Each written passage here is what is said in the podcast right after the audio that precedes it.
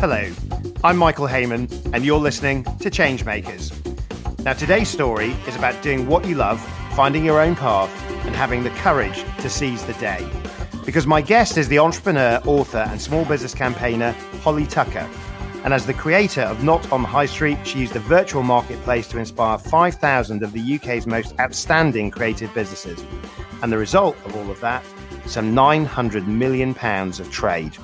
In 2015, she also launched Holly & Co., which has been described as a virtual co-founder, cheerleader, and mentor for entrepreneurs. Holly, welcome to Changemakers. Oh, thank you for having me. And what a story. I'm thrilled to have you on the show. Now, I was listening to one of your podcasts, and you described yourself as Hurricane Holly.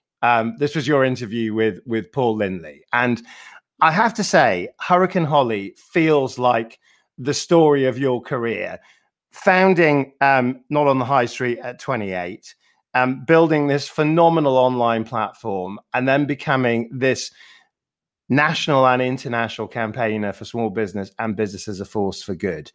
Where does that energy come from? Where does that, I guess, that inspiring positivity, where does it all dwell in your life? Well, what a lovely question. I was actually thinking this morning, I've been suffering a little with the illness just lately, and I jumped out of bed and I could not wait for the day to start. And I did question myself, why am I so happy? And I think it was because I realized that the tapestry of my day as an entrepreneur is so mixed, it's so varied. Literally anything could happen today. I could get a phone call from someone so unexpected with an opportunity that I could never dream could happen to me. Or I could get the most awful news when I've got some finances to do and I know it's not going to tell me what I want to hear. And I've got to overcome that. And that will then engage that part of my brain which says, well, we have to do this, so find a way, Holly. And that's where I find myself in my happiest place, where I'm constantly challenged to move things forward, to build, but with purpose at the very, very heart of it. And so serendipity plays a part. You know, things you don't know what you're going to get. You know, as the film said, yeah. Life's a box of chocolates, right? So, I mean, in terms of the Holly sort of chocolate box, I mean, it's sort of like that excitement about what might be in it gets you going every day, does it? Every single day. And I think that that's probably true of a lot of entrepreneurs. You know, it's the classic tale where entrepreneurs build businesses. And I'm not actually of the school of thought that then they can't run businesses. I actually feel that a founder is intrinsic to a business. It's the Duracell battery of the DNA of a company. You might change roles and have different various roles. But for me, I think it's that thing where people say that, you know, an entrepreneur loves to build, loves to actually know that they do not know what's coming their way. And probably what I've seen over this period of time through this pandemic and what I launched SME SOS, I interviewed lots of people and lots of founders, and they all said the same thing. It worked the muscle that they were quite strong at. They've worked that muscle all their life. They've always had to overcome things. And this was just another thing. And actually, I mean, a lot of entrepreneurs find that they are great in a crisis. I mean, a lot of that is often their moment, because when you start up, you've got to triumph against the odds. You've got to survive. You've got to go forward. So I've heard that. But you mentioned the Duracell battery there. I mean, because I think that's quite a good little idea, that, because when I look at your life, I see this life of tremendous energy and a great appreciation of time. You've talked about your new normal as being more efficient than ever. Every minute of the day, I'm driving things forward. I've also heard you talk about that you've actually worked out how many days you have left on this planet to ensure you're making the most of them. Now, I mean, that is a foresight many of us wish we could have right now. But time matters to you, doesn't it, in terms of how you use it and the energy you put into it? What a lovely question. No one's ever asked me that. And now I think about your question, I suppose it is. I feel that we do not plot our lives accordingly. And I think that on my 40th birthday, when I worked out that I had 29,000 days on this planet, let alone what I had left, I actually only had 14,000 days left on my 40th birthday. And it did not scare me in the slightest. What it did is gave me a zest even more for life. It allowed every day to be the gift that it is. Every hour to be, how am I moving something forward? How am I doing good? How am I building in this hour? And so actually, I am a half glass full girl anyway, but that gave me even more sense of motivation, encouragement, because I don't think we plot our time effectively. And certainly a lot of businesses don't look forward. You know, they don't look to, so at the end of this wonderful journey, I want to be here. So I now need to manage my time all the way back and make sure I'm making the right decisions. Because as you know, in business, if you make that decision that you take investment, that decision means that your business has plotted its course for life. Whereas if actually you want to retire in your company, then you need to turn right, let's say, rather than left. And so I'm really fascinated with making the right decisions for the long term. You know, you don't have the coordinates, but you can have you can have the direction that you want to travel. I mean, I love reading that you'll be ready to retire at 90, and that you're going to be wearing lots of eccentric jewelry at that point. So I think that gives us the idea of the journey point. But I suppose in the meantime, this idea of, I once read it, somebody's eulogy talked about that they lived a life worth living. In many respects, when you think about the entrepreneurial attitude, I think where people often get it wrong is they say, oh, well, it's a love of money that drives these successful people forward. Perhaps it's much more the love of life and the very vibrant, I guess, experience that you get when you are building something that you have created, something that you have innovated, and something that you are seeing through. Is that an experience you share? Yeah, beautifully said. I think you're totally right. Entrepreneurship, myself, it is about, we have an expression at Holyoke, juicing the lemon. And, you know, that is what I want to do with life and this experience. You know, if nothing is impossible, nothing, then what am I going to achieve? What can I change for the better? And money plays actually no part in it. Money comes along, and don't get me wrong, I'm fortunate. I have built being fortunate. And that gives me opportunity. So, but, you know, every single penny, if I had, you know, goes back in actually to the zest of my life, which is to help people find what they want to do in their lives, to build a business doing what they love. Because for me, my experience and those that I've watched, building a business, being the master of your own destiny, being creatively fulfilled, having this wonderful, what's going to happen next, you know, energy in your life. Wow. If I could give that to as many people that dream about it, then I feel that my eulogy will say the same thing. I mean, and when people, you know, look at your career, they'll say Not on the High Street. Get it. What a great story. But let's go back. Let's go back to Holly at school. Let's go back to Holly, the student that opens up her exam paper and finds out that she has an E in business studies at A level, and then some years later is going to go and create an A-star with Not on the High Street. Give us a sense of that person looking out into the world. I mean, did you have any sense that the entrepreneurial future might be one that was waiting for you, or just did you not know? I mean, just give us a sense of that stage of your life and how you looked on the what comes next. When I look at the younger Holly, you know, Hurricane Holly was given to me as a nickname at the age of 4. And I think I've always had a great energy in life. Going through sort of the schooling years, I was very insecure. Actually, that sort of, you know, my energy got dulled. I think schooling can do that to you. And then going through it, not realizing I was dyslexic, gaining an E in business studies, actually that was something to do with my teacher potentially and, yes, being a teenager. But then the way that I looked at that was... Actually, I went and got work experience from the age of, I think, 15, and now my son's 15. So I'm really looking at him thinking, crikey, you know, I get on the train every day, go to Baker Street.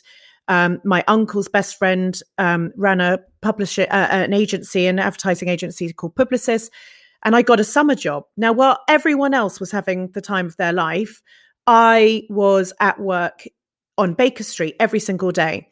I did that when I was...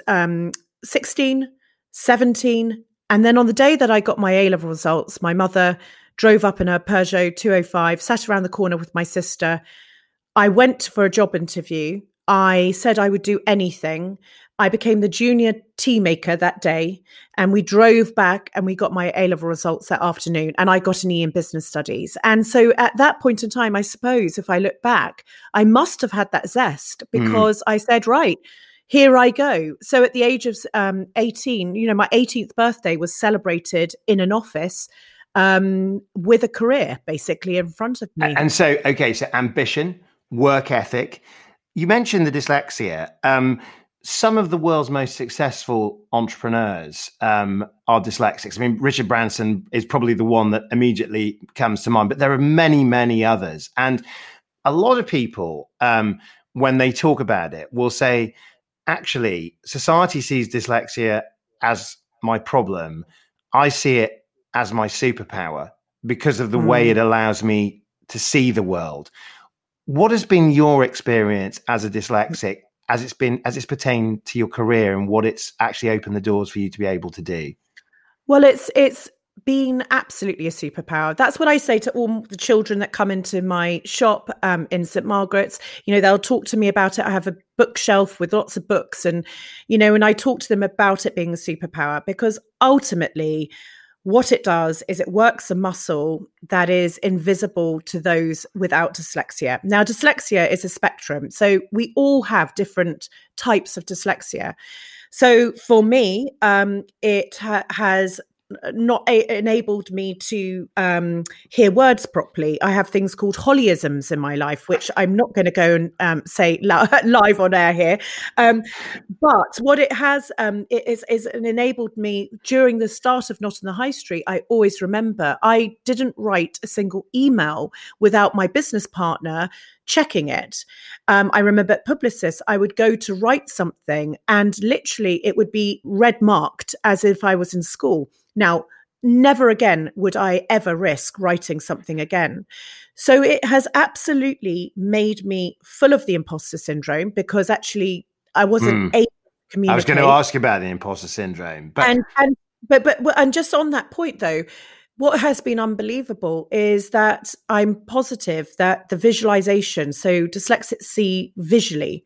So I can, and I always talk about the fact that I see into the future. I always ask what year it is. If I get lost, I literally have to be reminded the year that we're in because I'm already visualizing the future and working back and I'm literally in it.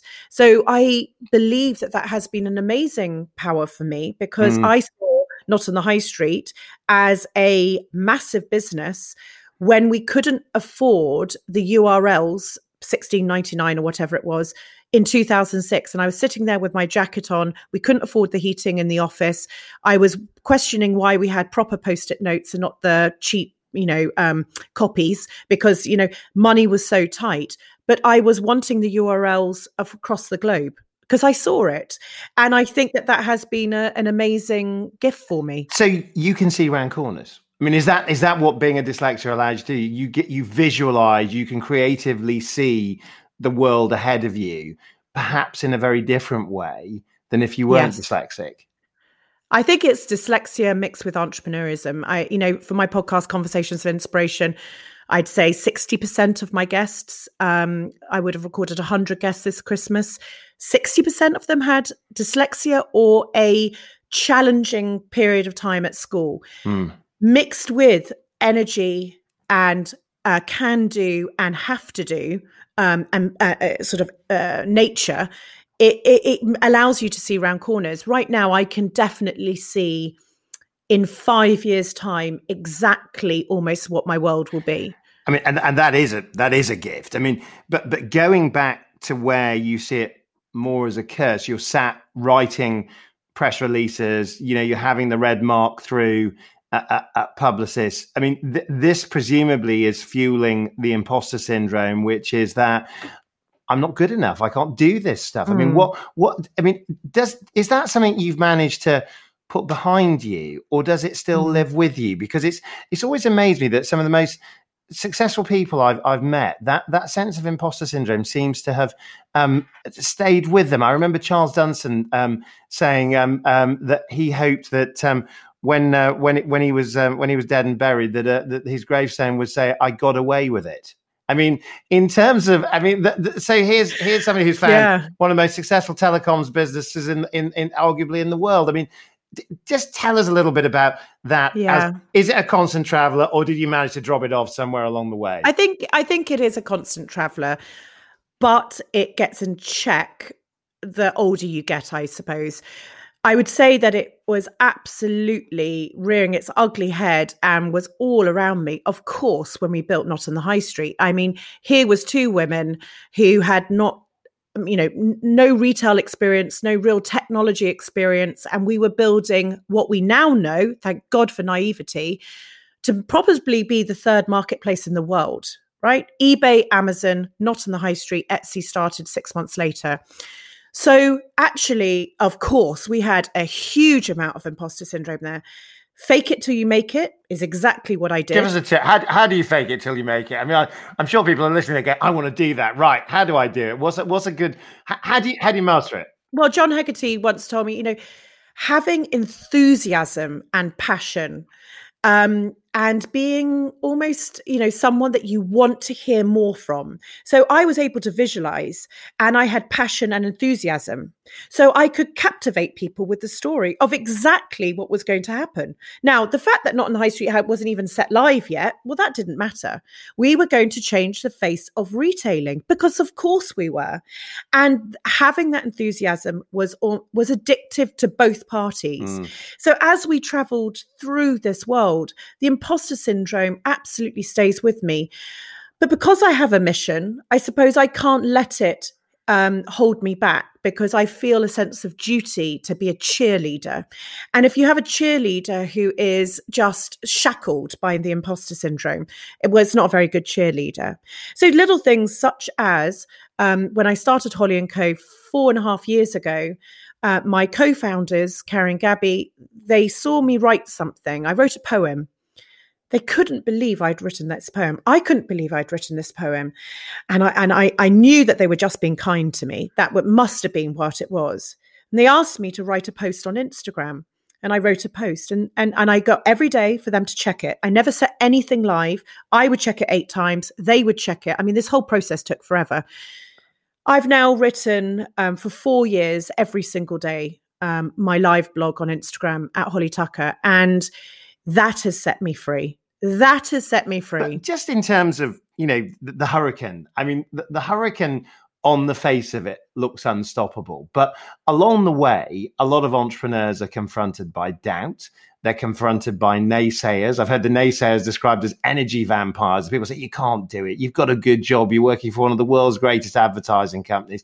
Why would you want to go and do that? You founded Not On The High Street. You're doing brilliantly well. Why would you want to go and do Holly & Co.? You've done Holly, that kind of thing about enough is enough. In terms of actually how you've overcome doubt, what is the key, I guess, to the positivity that fuels the hurricane?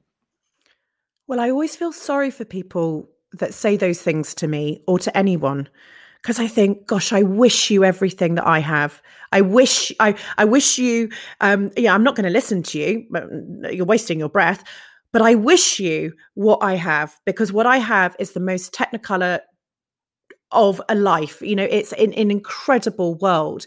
And, all entrepreneurs have to go through the most mind-boggling journeys. You know, I've Not On The High Street nearly went bust 3-4 times. I've had to raise VC funding 4-5 times alone, no broker, with a load of, 16 Harvard men around a room, dyslexic, reading, faking it till I make it. I've had a brain tumor. I've had a divorce at the age of 20. I've battled trying to save my own now lovely marriage. I only got married 2 weeks ago with my partner for 18 years. He's had to travel this journey of being with Hurricane Holly, building Not On The High Street, raising our son. He was 3 months old when I started Not On The High Street.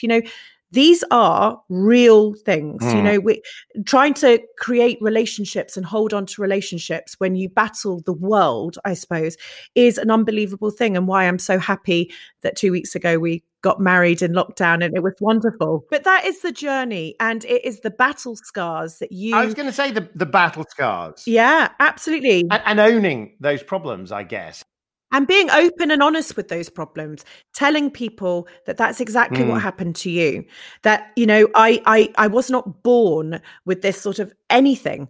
I've had to learn it. I've had to fake it till I make it. And actually, at the end of the day, a lot of small businesses that I help feel that maybe I'm an expert in business. I've swallowed the business Bible. Of course I haven't.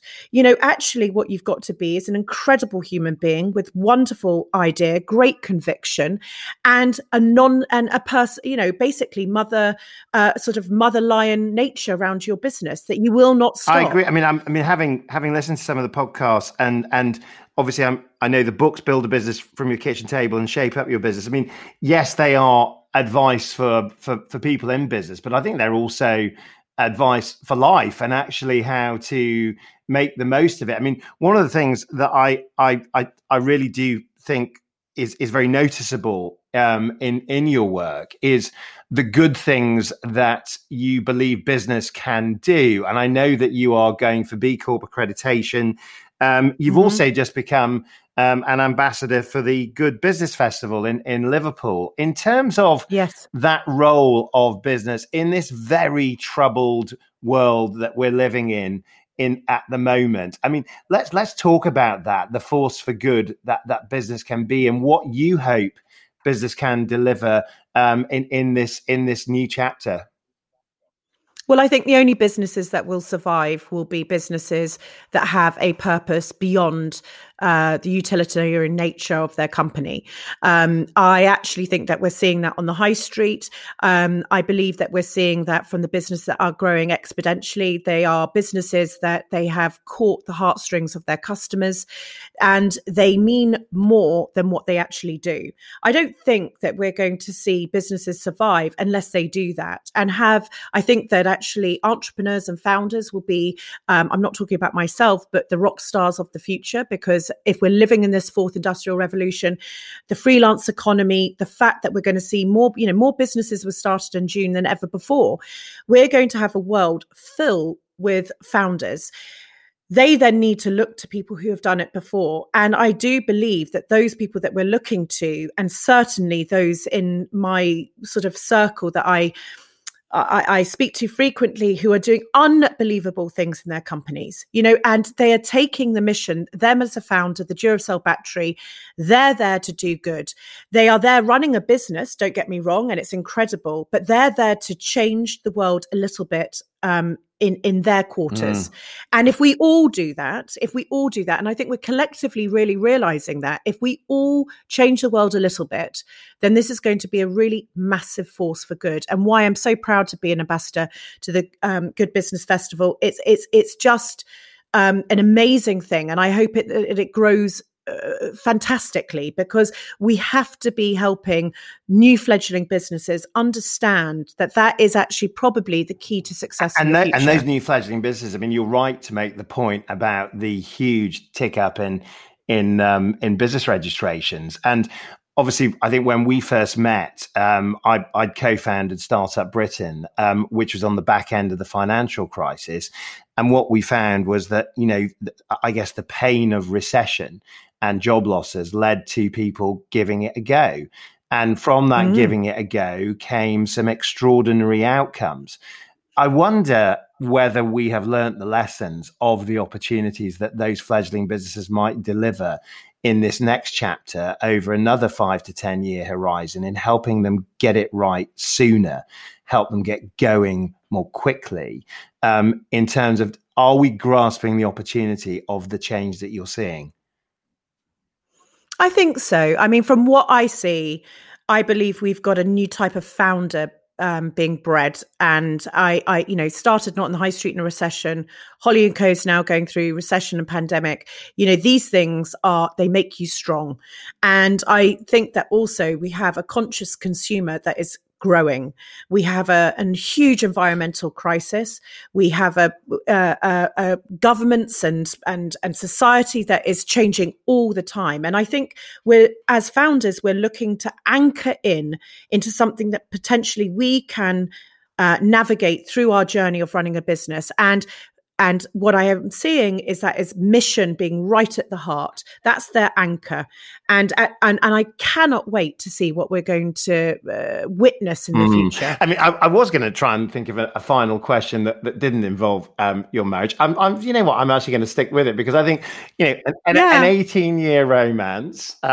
You've recently got married. I mean, of course, many congratulations. I mean, marriages are by their nature a union that looks to the future, and looks to a future world where you're living together and making your way together through it.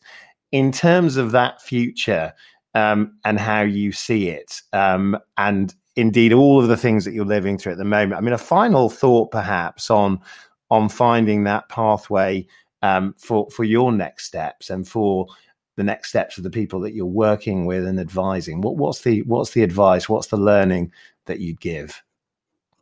I think really getting married to Frank after 18 years, my son's nearly 16, the path that we have traveled, we have our own battle scars, and we stood in that church as older people, having done life. We don't need to do the house or have the child or anything like that. We were purely there for the love of each other and the excitement of the adventure that we have in the future. And I think it's exactly the same with Holly & Co. You know, I've travelled an amazing journey with Not on the High Street, and still do. And Holly & Co is my next adventure. And I'm committed to it. As I said, you know, I'm married to Frank and Holly & Co until I'm 90. So they better be exciting. That's all I can say. Well, there you hear it. That is the challenge. And that is Hurricane Holly and the winds of change. What an episode. Thank you so much, Holly, for joining me. And today's story of finding your purpose, finding the courage to go for it, and ultimately finding your potential. And I guess make it count is the message, because you have time to use it brilliantly by loving what you do. Join me for the next Changemakers.